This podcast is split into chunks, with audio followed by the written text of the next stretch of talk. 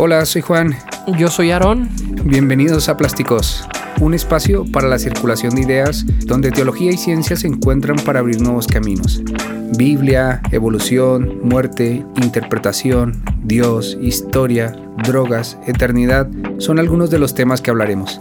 Te invitamos al viaje del cambio continuo. Quédate con nosotros. Pues ya estamos en el cuarto episodio de Plásticos. Y después de estas primeras tres charlas que tuvimos, surgieron algunas ideas muy interesantes que queremos eh, platicar hoy, queremos compartirles sobre un tema en particular que tiene que ver con la interpretación, específicamente la interpretación bíblica, que es el tema que, que más nos apasiona, ¿no? Y estamos en un lugar nuevo. ¿Dónde estamos, sí, sí, ahora, ahora vamos a grabar los, los siguientes episodios aquí en, en el Etnos Café, que, eh, eh, bueno, estamos hoy aquí, nos han permitido grabar estos episodios. Así que estamos muy contentos y aquí bebiendo buen café, tranquilos, eh, sin problema, muy cómodos. Así que esperemos que sea una buena experiencia y que podamos aprender nuevamente juntos. Y ya eh, cabe recordar que Plásticos es un espacio para la interacción de ideas, que no estamos diciendo aquí nada eh, oficial o mejor dicho una verdad absoluta, sino que se trata de divagar en diferentes ideas y que cada uno saque sus conclusiones, pero nosotros desde luego ya dejamos claro eso, ¿no? Es que parte de, la dinámica que se dio en los otros episodios precisamente nos llevan a ese tipo de conclusiones, ¿no? La diversidad que tenemos dentro del acercamiento hacia un texto como es la Biblia, que tiene muchas interpretaciones y que nos posiciona a todos en lugares diferentes, porque así como hay personas en el mundo, hay lecturas diferentes de la Biblia y lo que queremos pues no es tomar una postura necesariamente dogmática, sino abrirnos al diálogo, a las posibilidades que nos da el propio texto y encontrar dentro de estas posibilidades nuestras propias identidades que podamos compartir con las personas cercanas. Claro que sí. Y luego la, capacidad del cambio, ¿no? Que también eh, está implícito en el nombre de plásticos, que es cambiar, moldear, que puede que hoy pensemos de una forma, pero que mañana las cosas cambien. Eso tiene el conocimiento, el saber, el, el seguir, digamos, inquieto, ¿no? Entonces, nosotros solamente aquí, obviamente con, un poco de rigor, intentamos argumentar nuestras ideas, pero desde luego dejamos claro que no, no estamos eh, diciendo nada de manera eh, concreta ni, ni, oficial. Exactamente, exactamente. Pienso de entrada que tenemos eh, muchas interpretaciones con el tema de la, de la Biblia y de entrada pienso que no estamos conscientes de esas interpretaciones. Como que existe una, generalidad en el cristianismo, sobre todo occidental, de creer que existen dos o tres lecturas y que éstas están generalizadas y que están de manera hegemónica distribuidas en todas las iglesias. Pero empiezas a platicar con diferentes personas, con diferentes movimientos y te das cuenta que existen lecturas que tienen un nivel de subjetividad que tienen que ser consideradas también. Y lo interesante de esto es que cuando, cuando estás consciente de esta variedad y esta multiculturalidad a la cual nos encontramos dentro del cristianismo, echas un vistazo hacia atrás y te das cuenta que siempre han existido estas interpretaciones. Eh, desde el judaísmo, desde los tiempos antes de Jesús, con las diferentes tradiciones con respecto a la interpretación del Pentateuco del Antiguo Testamento, existen muchos tipos de lecturas con diferentes premisas, acercamientos, y eso te lleva a diferentes conclusiones también del texto. Así nos damos cuenta en un punto muy específico, por poner el ejemplo, en los tiempos de la vida de Jesús, que hay diferentes judaísmos a los cuales Jesús hace diferentes referencias y tendría él, claro, su propia particularidad y preferencia. Pero, pero nos damos cuenta que las diferentes posturas ahí están en, en interacción unas con otras. Los fariseos, los saduceos, los que creen en la resurrección, los que no creen, y están interactuando constantemente para darle riqueza al pensamiento judío. Entonces no es algo nuevo, ha existido durante toda la vida y, creo que el reto es encontrar la riqueza dentro de estas interpretaciones. Sí, totalmente, totalmente de acuerdo.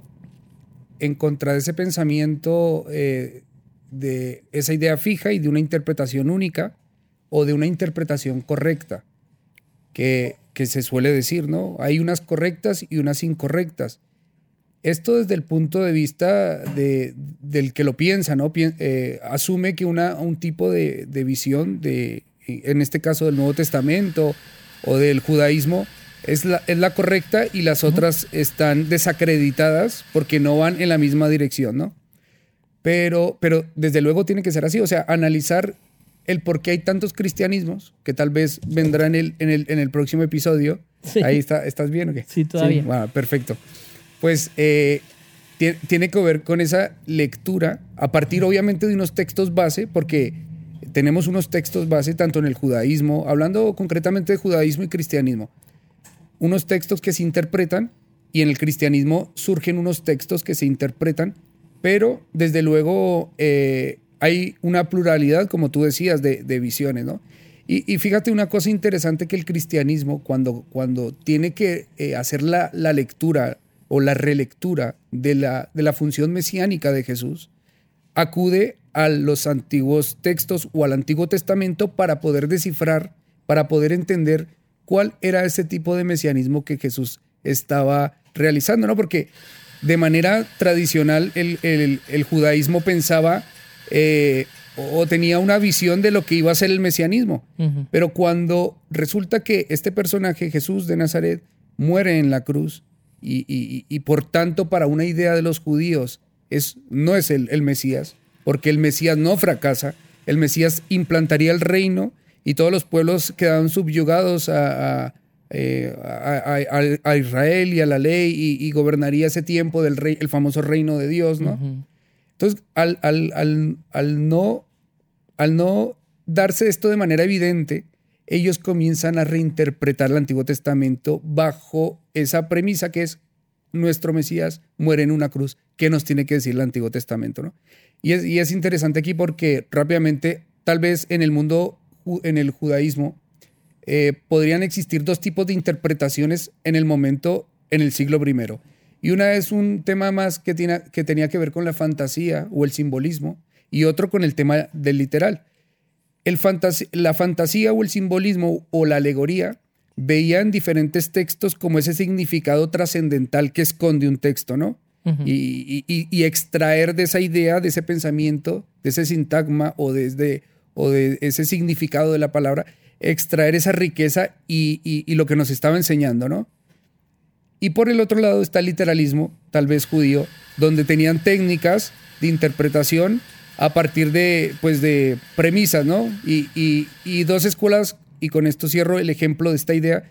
Una de ellas puede ser Filón de Alejandría, que fue, casi vivió en la época de Jesús, un judío de Alejandría, culto, conocedor de la ley, y él hace, por ejemplo, una interpretación alegórica de lo que es el Génesis, que lamentablemente no han llegado hasta hoy esos textos en su totalidad, pero sí es verdad que tenemos comentario del Génesis de Filón de Alejandría y, y él le da a todo un, un, contexto o una interpretación simbólica, alegórica. Él, por ejemplo, piensa que el Génesis no fue algo tal cual literal, sino que se esconde un, un, un sentido, una, una, un simbolismo, una, una sustancia eh, que tiene que ver tal vez con el pensamiento eh, filosófico judío, ¿no? Eh, perdón, griego.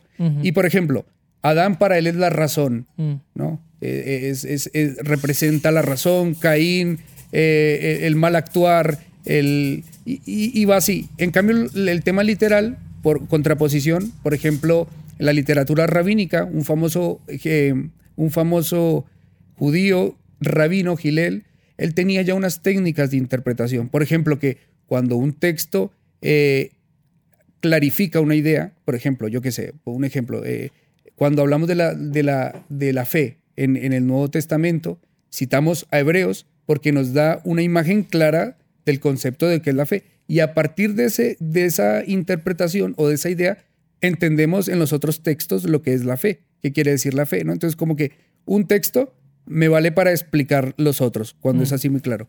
O, por ejemplo, los eh, explicar eh, palabras que salen, eh, lo que es la teología sistemática en nuestro tiempo, ¿no? Intentar agrupar ideas y se explican de esa forma a lo largo de la Biblia y ahí, y ahí sacamos un contenido. No sé si tú... Sí, el ejemplo más claro que encuentro con el tema de una reinterpretación que nos habla de cómo no siempre el texto ha significado lo mismo y lo mencionabas ahorita la, muerte y la resurrección tiene una, una fuerte carga para los intérpretes. ¿no? El ejemplo más claro es Isaías 53, que estaban diciendo los judíos, bueno, si Isaías 53 nos habla del Mesías, entonces no es el que sufre porque es el siervo sufriente, el Mesías más bien hace sufrir a sus enemigos. O en caso de que, de que sea el Mesías, pues entonces eh, estamos pensando en un Mesías muy distinto. Cuando viene la muerte y la resurrección, dicen, ok, Isaías 53 entonces tendría sentido bajo este acontecimiento de muerte y resurrección de Jesús. Pero eso nos habla entonces que el texto eh, tiene algún tipo de evolución a lo largo del, tiempo y al paso de los años. Creo que aquí yo haría una gran diferenciación porque inmediatamente el tema me surge un problema principalmente filosófico, que es el tema de la objetividad, de la verdad, de la verdad objetiva, de las verdades objetivas. Porque creo que valdría la pena hacer una separación entre lo que es una verdad objetiva y una interpretación de un texto sagrado como es el tema de la Biblia. Eh, cuando nosotros nos acercamos para tener diferentes tipos de interpretaciones en el texto, no estamos necesariamente buscando una verdad objetiva. Eh, en ocasiones estaremos buscando, dependiendo del acercamiento que tengamos, posiblemente un consuelo personal o estemos buscando algún tipo de revelación espiritual o estamos buscando algo que no necesariamente se tiene que reducir a lo que históricamente es verdadero. Eh, dentro de las interpretaciones que han existido a lo largo de los siglos, hay una que hasta nuestra fecha me parece que es la que tiene predominancia, que sería el método de interpretación devocional que significa que te acercas al texto para encontrar algo que te sirva en tu devoción espiritual y es un ejercicio y una práctica meramente religiosa, espiritual, sin fines más allá de la propia edificación del alma y del espíritu, pero no necesariamente en una búsqueda de la verdad histórica, de la verdad concreta en términos antropológicos o sociales. Entonces ahí es interesante porque casi siempre va a surgir la...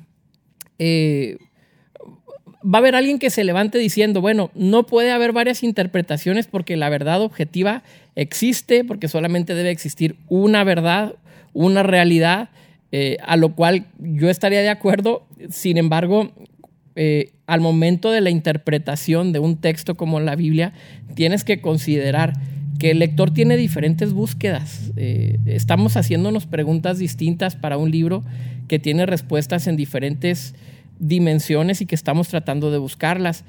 Yo tengo un ejercicio que hago todos los días que es tratar de encontrar un sentido devocional a un libro que estoy leyendo ahorita, que es el, libro de Eclesiastés. Y me es imposible encontrar un sentido devocional. Todo lo llevo al terreno de la, del análisis del texto, del comentario bíblico en particular, pero encuentro muy difícil encontrar eh, la interpretación devocional en un libro como el Eclesiastés. Sin embargo, hay personas que tienen otra dinámica y que encuentran edificación espiritual eh, del alma, eh, como una práctica religiosa a través de una interpretación meramente devocional. Entonces, se me parece que podemos evitar ese peligro, el peligro de pensar que porque hablamos de diferentes interpretaciones estamos eliminando el factor de la verdad objetiva, porque me parece que no, esto no sería correcto. Ok, sí, sí. Bueno, y aparte es que en, en historia antigua hablar de verdad objetiva es muy complicado, porque más bien yo creo que hay en este momento hay un consenso, puede haber un consenso, tal vez con esa disciplina crítica y, aplicando herramientas de la ciencia a la historia o, al análisis de los textos, la crítica textual, la crítica literaria, pero aún así nos quedamos cortos a decir y a pronunciarnos que puede que haya una verdad objetiva. Digo, es lo, que pienso. Porque eh, al fin y al cabo, con estas herramientas se está interpretando un hecho. Partiendo, por ejemplo, del Nuevo Testamento o de los Evangelios. Tenemos un serio problema y es que Jesús no escribió absolutamente nada. Entonces, realmente no podemos estar seguros, hablando históricamente, de ese, ese pensamiento eh, objetivo, esa verdad objetiva, hablándolo en términos de ciencia, de ese hecho, porque no, no, no, tenemos los aparatos para hacerlo, no, no tenemos. Entonces, aquí está la interpretación. Ahora digo, claro, no, aquí lo peligroso me parecía, me parecería, lo que tú dices tal vez, es excluir a la otra por ser ineficaz o, no. Eso me parece un poco, un poco fuerte. Y, y creo más bien que este tipo de cuestiones nos tienen que llevar a, ver que el, la pluralidad religiosa o el cristianismo o los cristianismos, mejor dicho, siempre han sido diversos porque hay diferentes formas de interpretar. Y nadie puede casarse. No hay ninguna iglesia que pueda decir, hey, ¿sabes qué? Esta es la forma correcta de interpretar o alguna escuela, porque está muy complicado, a la realidad no se puede llevar. Entonces, al ver que hay diferentes métodos, eh, porque en la historia del cristianismo y en la historia del judaísmo hay muchos métodos para acercarse al tema de, de, poder interpretar un texto, ¿no?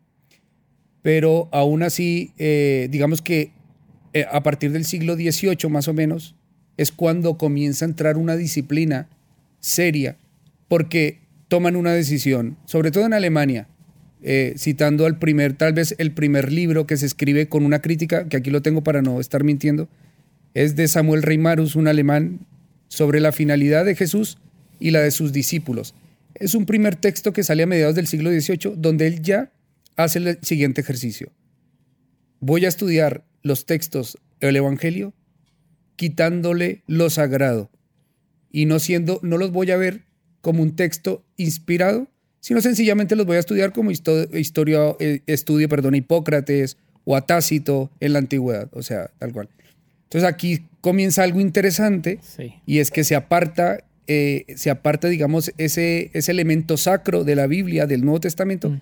Y comienza a haber una evolución brutal que ha tenido tres o cuatro, tres, tres siglos hasta, hasta nuestra época, donde ha cambiado mucho las cosas y donde tal vez alguna vez hablaba contigo y tú lo mencionabas, aún sigue habiendo nuevas interpretaciones de la Biblia, porque a medida que van creciendo, van desarrollándose aparatos como la filología, la, la crítica textual, eh, se van encontrando nuevas, nuevas cosas, ¿no? Sí. Entonces, es muy complicado esa, esa, ese tema de la interpretación, complicado en el sentido si uno si uno ve que yo estoy correcto y el otro está equivocado. Entonces, están los señalamientos. Entonces, yo hablábamos la otra vez, oye, Aarón, pero en nuestra misma ciudad hay muchas iglesias de nuestra misma denominación, pero es que si nos ponemos a hablar de un tema, posiblemente no estemos de acuerdo. Y entonces dices, ¿qué pasa?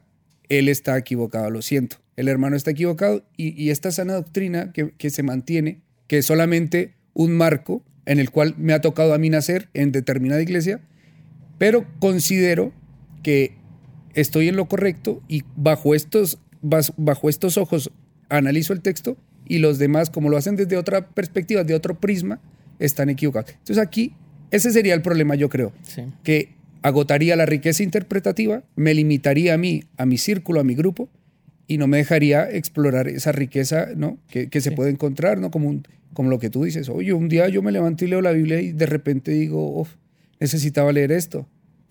Lejos, también obviamente me pasa y digo, tal vez, bueno, este texto eh, quiere decir esto, ¿no? o, los judíos son esto, ¿no? Como aplicando, obviamente, porque es un tema que me, que me, apasiona, pero, pero, pero tampoco sin, sin deslegitimar claro. ese acercamiento íntimo, subjetivo. Es que ahí está una línea muy interesante entre entre que no puedes simplemente tirar por la borda una interpretación que está alejada de mi propia interpretación, de mi propia tradición, etcétera, y, inclusive que me ha funcionado, porque también esa es la otra, el pragmatismo forma parte importante de nuestra interpretación y creo que el pragmatismo todavía tiene un peso más, más fuerte que el método científico, de ahí que hay una famosa frase reinterpretada, algún filósofo que dice el, el relato eh, mata al dato, ¿no? Eh, es decir, mi propio relato construido a, partir de mi subjetividad es más importante que las herramientas científicas que me puedas proveer para la interpretación de un texto. Entonces, si bien hay una línea delgada entre yo no puedo simplemente descalificar a otro por la interpretación que éste tenga, ya lo mencionábamos en otro podcast, sí creo que es necesaria una mejor educación en la interpretación porque, no toda lectura es lo mismo. Es decir, cuando, cuando tomas algún tipo de premisas formales para la interpretación de un texto, voy a mencionar una muy básica. ¿Qué trató de decirme el escritor? Ahí, bueno, eh, me parece que es un, es, un, es un, punto de comienzo a partir del cual podemos construir una interpretación que tenga algún tipo de congruencia. Si nosotros ignoramos principios tan básicos como ese, ¿qué trató de decirme el escritor? ¿no? Vamos a, suponer eh, este, Pablo a los romanos? ¿Qué trataba de, expresarme Pablo? Eh, ¿Qué estaba pasando por la mente de Pablo? Mm, eh, cuáles eran los presupuestos con los cuales estaba trabajando, el contexto al cual está hablando, cuál es el desarrollo histórico que viene mencionándose en su, en su, en su realidad inmediata. Cuando, cuando tomamos este tipo de argumentos, entonces empezamos a construir mejores interpretaciones, porque no toda interpretación, y esto es un tema de debate, no toda interpretación es igual de válida. Pero ¿quién va a establecer los parámetros? Eh, ese, es, un tema muy complejo, muy complicado. O sea, si tú estás desde la trinchera del método histórico crítico, que es, es, un método, es el método científico aplicado al estudio de la Biblia, pues obviamente el método alegórico va a quedar relegado.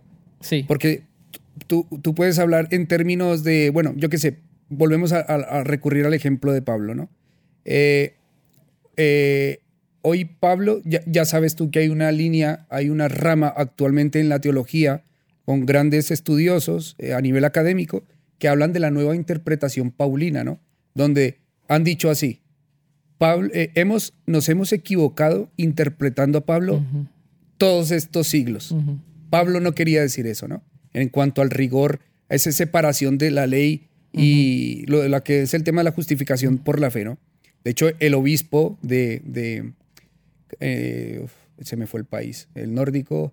Bueno, hay un obispo muy famoso, luterano, que escribe un libro, eh, creo que es, no, es Noruega, sí, creo que es Noruega, y él, siendo un obispo luterano, abiertamente dijo...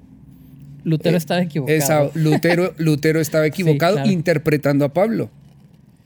Y entonces, claro, bajo el parámetro de la ciencia histórica, sí hay otras cosas que los puede excluir. Pero esto desde la historia, ¿no? Porque aquí nos mezclamos muchas cosas porque lo que tú decías es un tema de fe al fin y al cabo en otros aspectos que, que las, las herramientas que tenemos nos valen para entender lo que está ocurriendo, para no caer en grandes errores. Y por otro lado, pues está el tema intimista que siempre ha funcionado. El, el, que cuántas personas no se han acercado al texto bíblico y han encontrado un descanso, eh, una respuesta en un texto que tal vez no tiene nada que, ver, con lo que está pasando. Jeremías 29:11 es el ejemplo perfecto para lo que acabas de mencionar. Yo sé los planes que tengo para ti, planes de bien, para darte el fin que esperas. Aplicado, en alguna ocasión conocí a un, a un, a un misionero que estaba llevando, traficando Biblias a un país de muchísima persecución para la iglesia, donde había encarcelamientos, torturas, etcétera y, yo le comentaba, oye, ¿cómo interpretas, cómo interpretas la, Biblia a la luz de, de, una dinámica, de una presión social tan fuerte como en un país cerrado al Evangelio? Y decía, es que para ellos es, es un alimento, cada palabra es un alimento para su espíritu.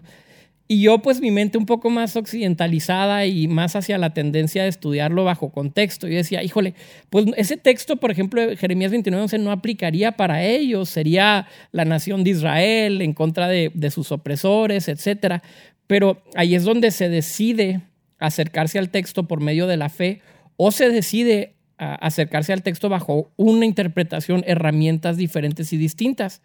Y la pregunta que, se plantea derivado de todo esto me parece que sería, pues, ¿quién tiene la capacidad de determinar lo que es la ortodoxia? Esta es una pregunta que personalmente me ha perseguido durante muchos años, porque todos asumimos que estamos en la ortodoxia y todos asumimos que una interpretación distinta ah, nace o se deriva de, de, malas intenciones o de una falta de estudio, una falta de oración, o sea, lo que sea que tú tomes como, como pilar de una buena interpretación.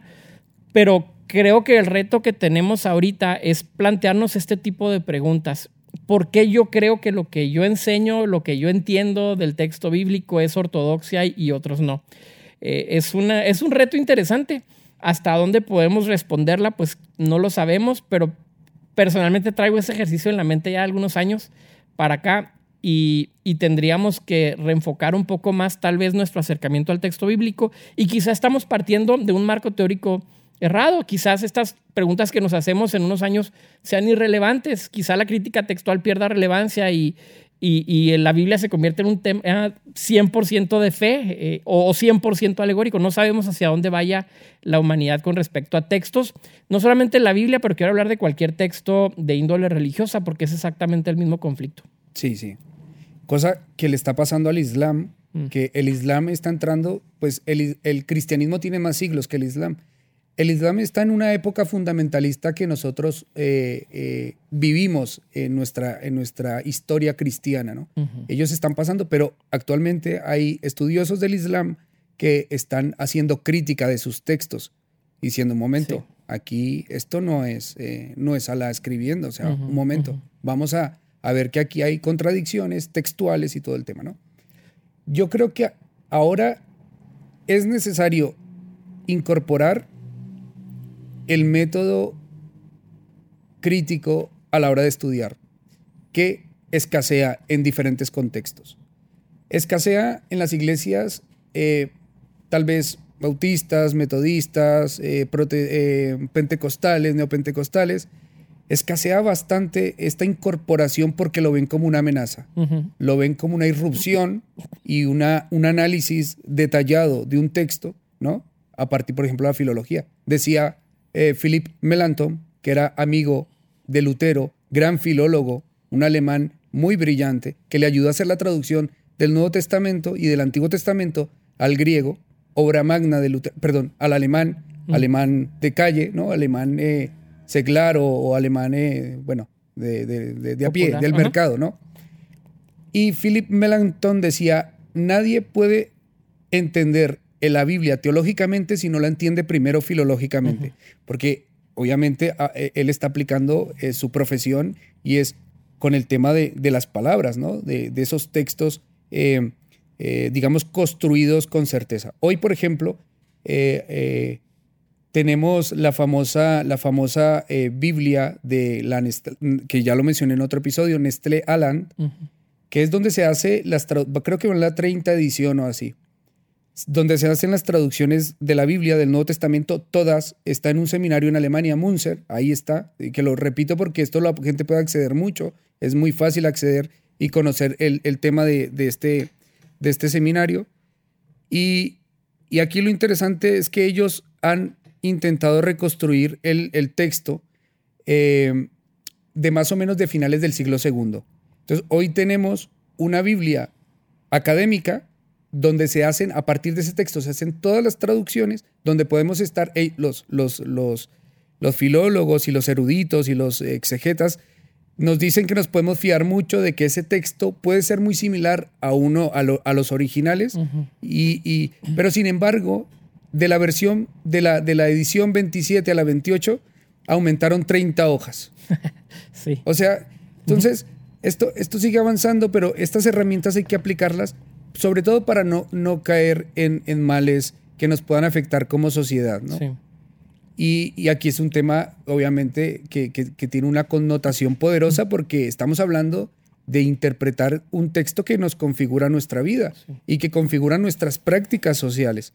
Entonces, uno puede estar, y lo repito y lo he dicho muchas veces, uno puede a veces estar felizmente equivocado solamente por no tener en cuenta estas cuestiones. Decir, no, ¿sabes qué?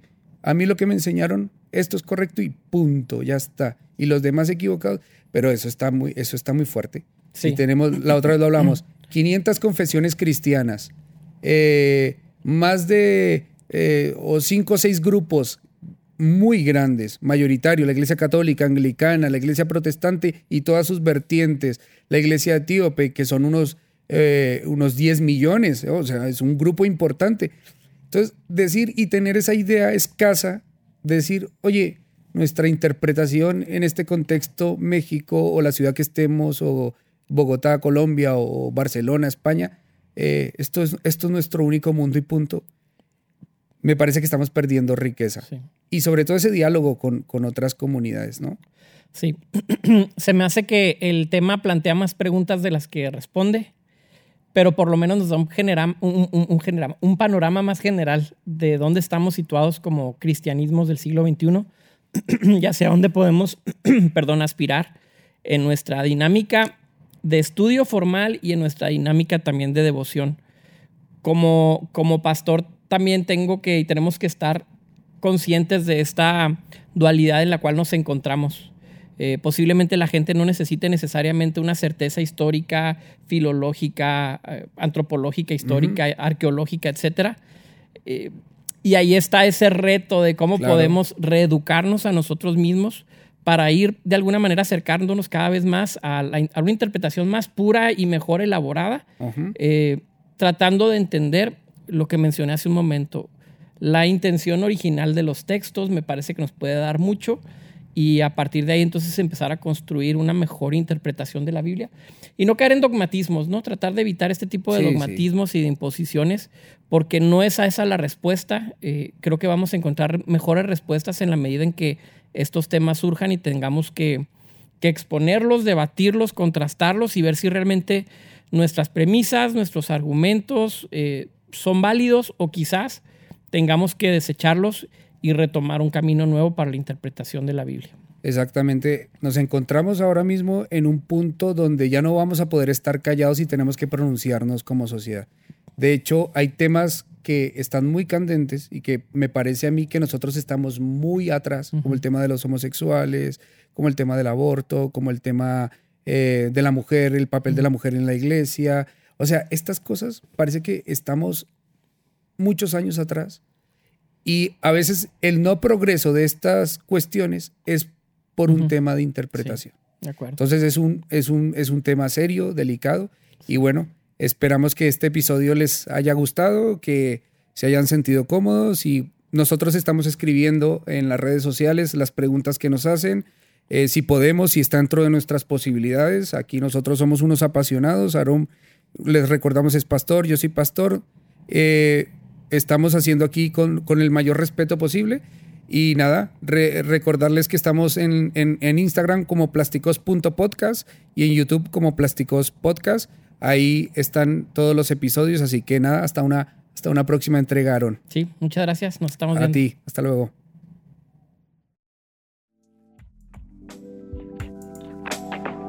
Esperamos que hayas disfrutado este viaje con nosotros. Recuerda seguirnos en nuestras redes sociales y no olvides compartir este episodio con tus amigos. Hasta la próxima.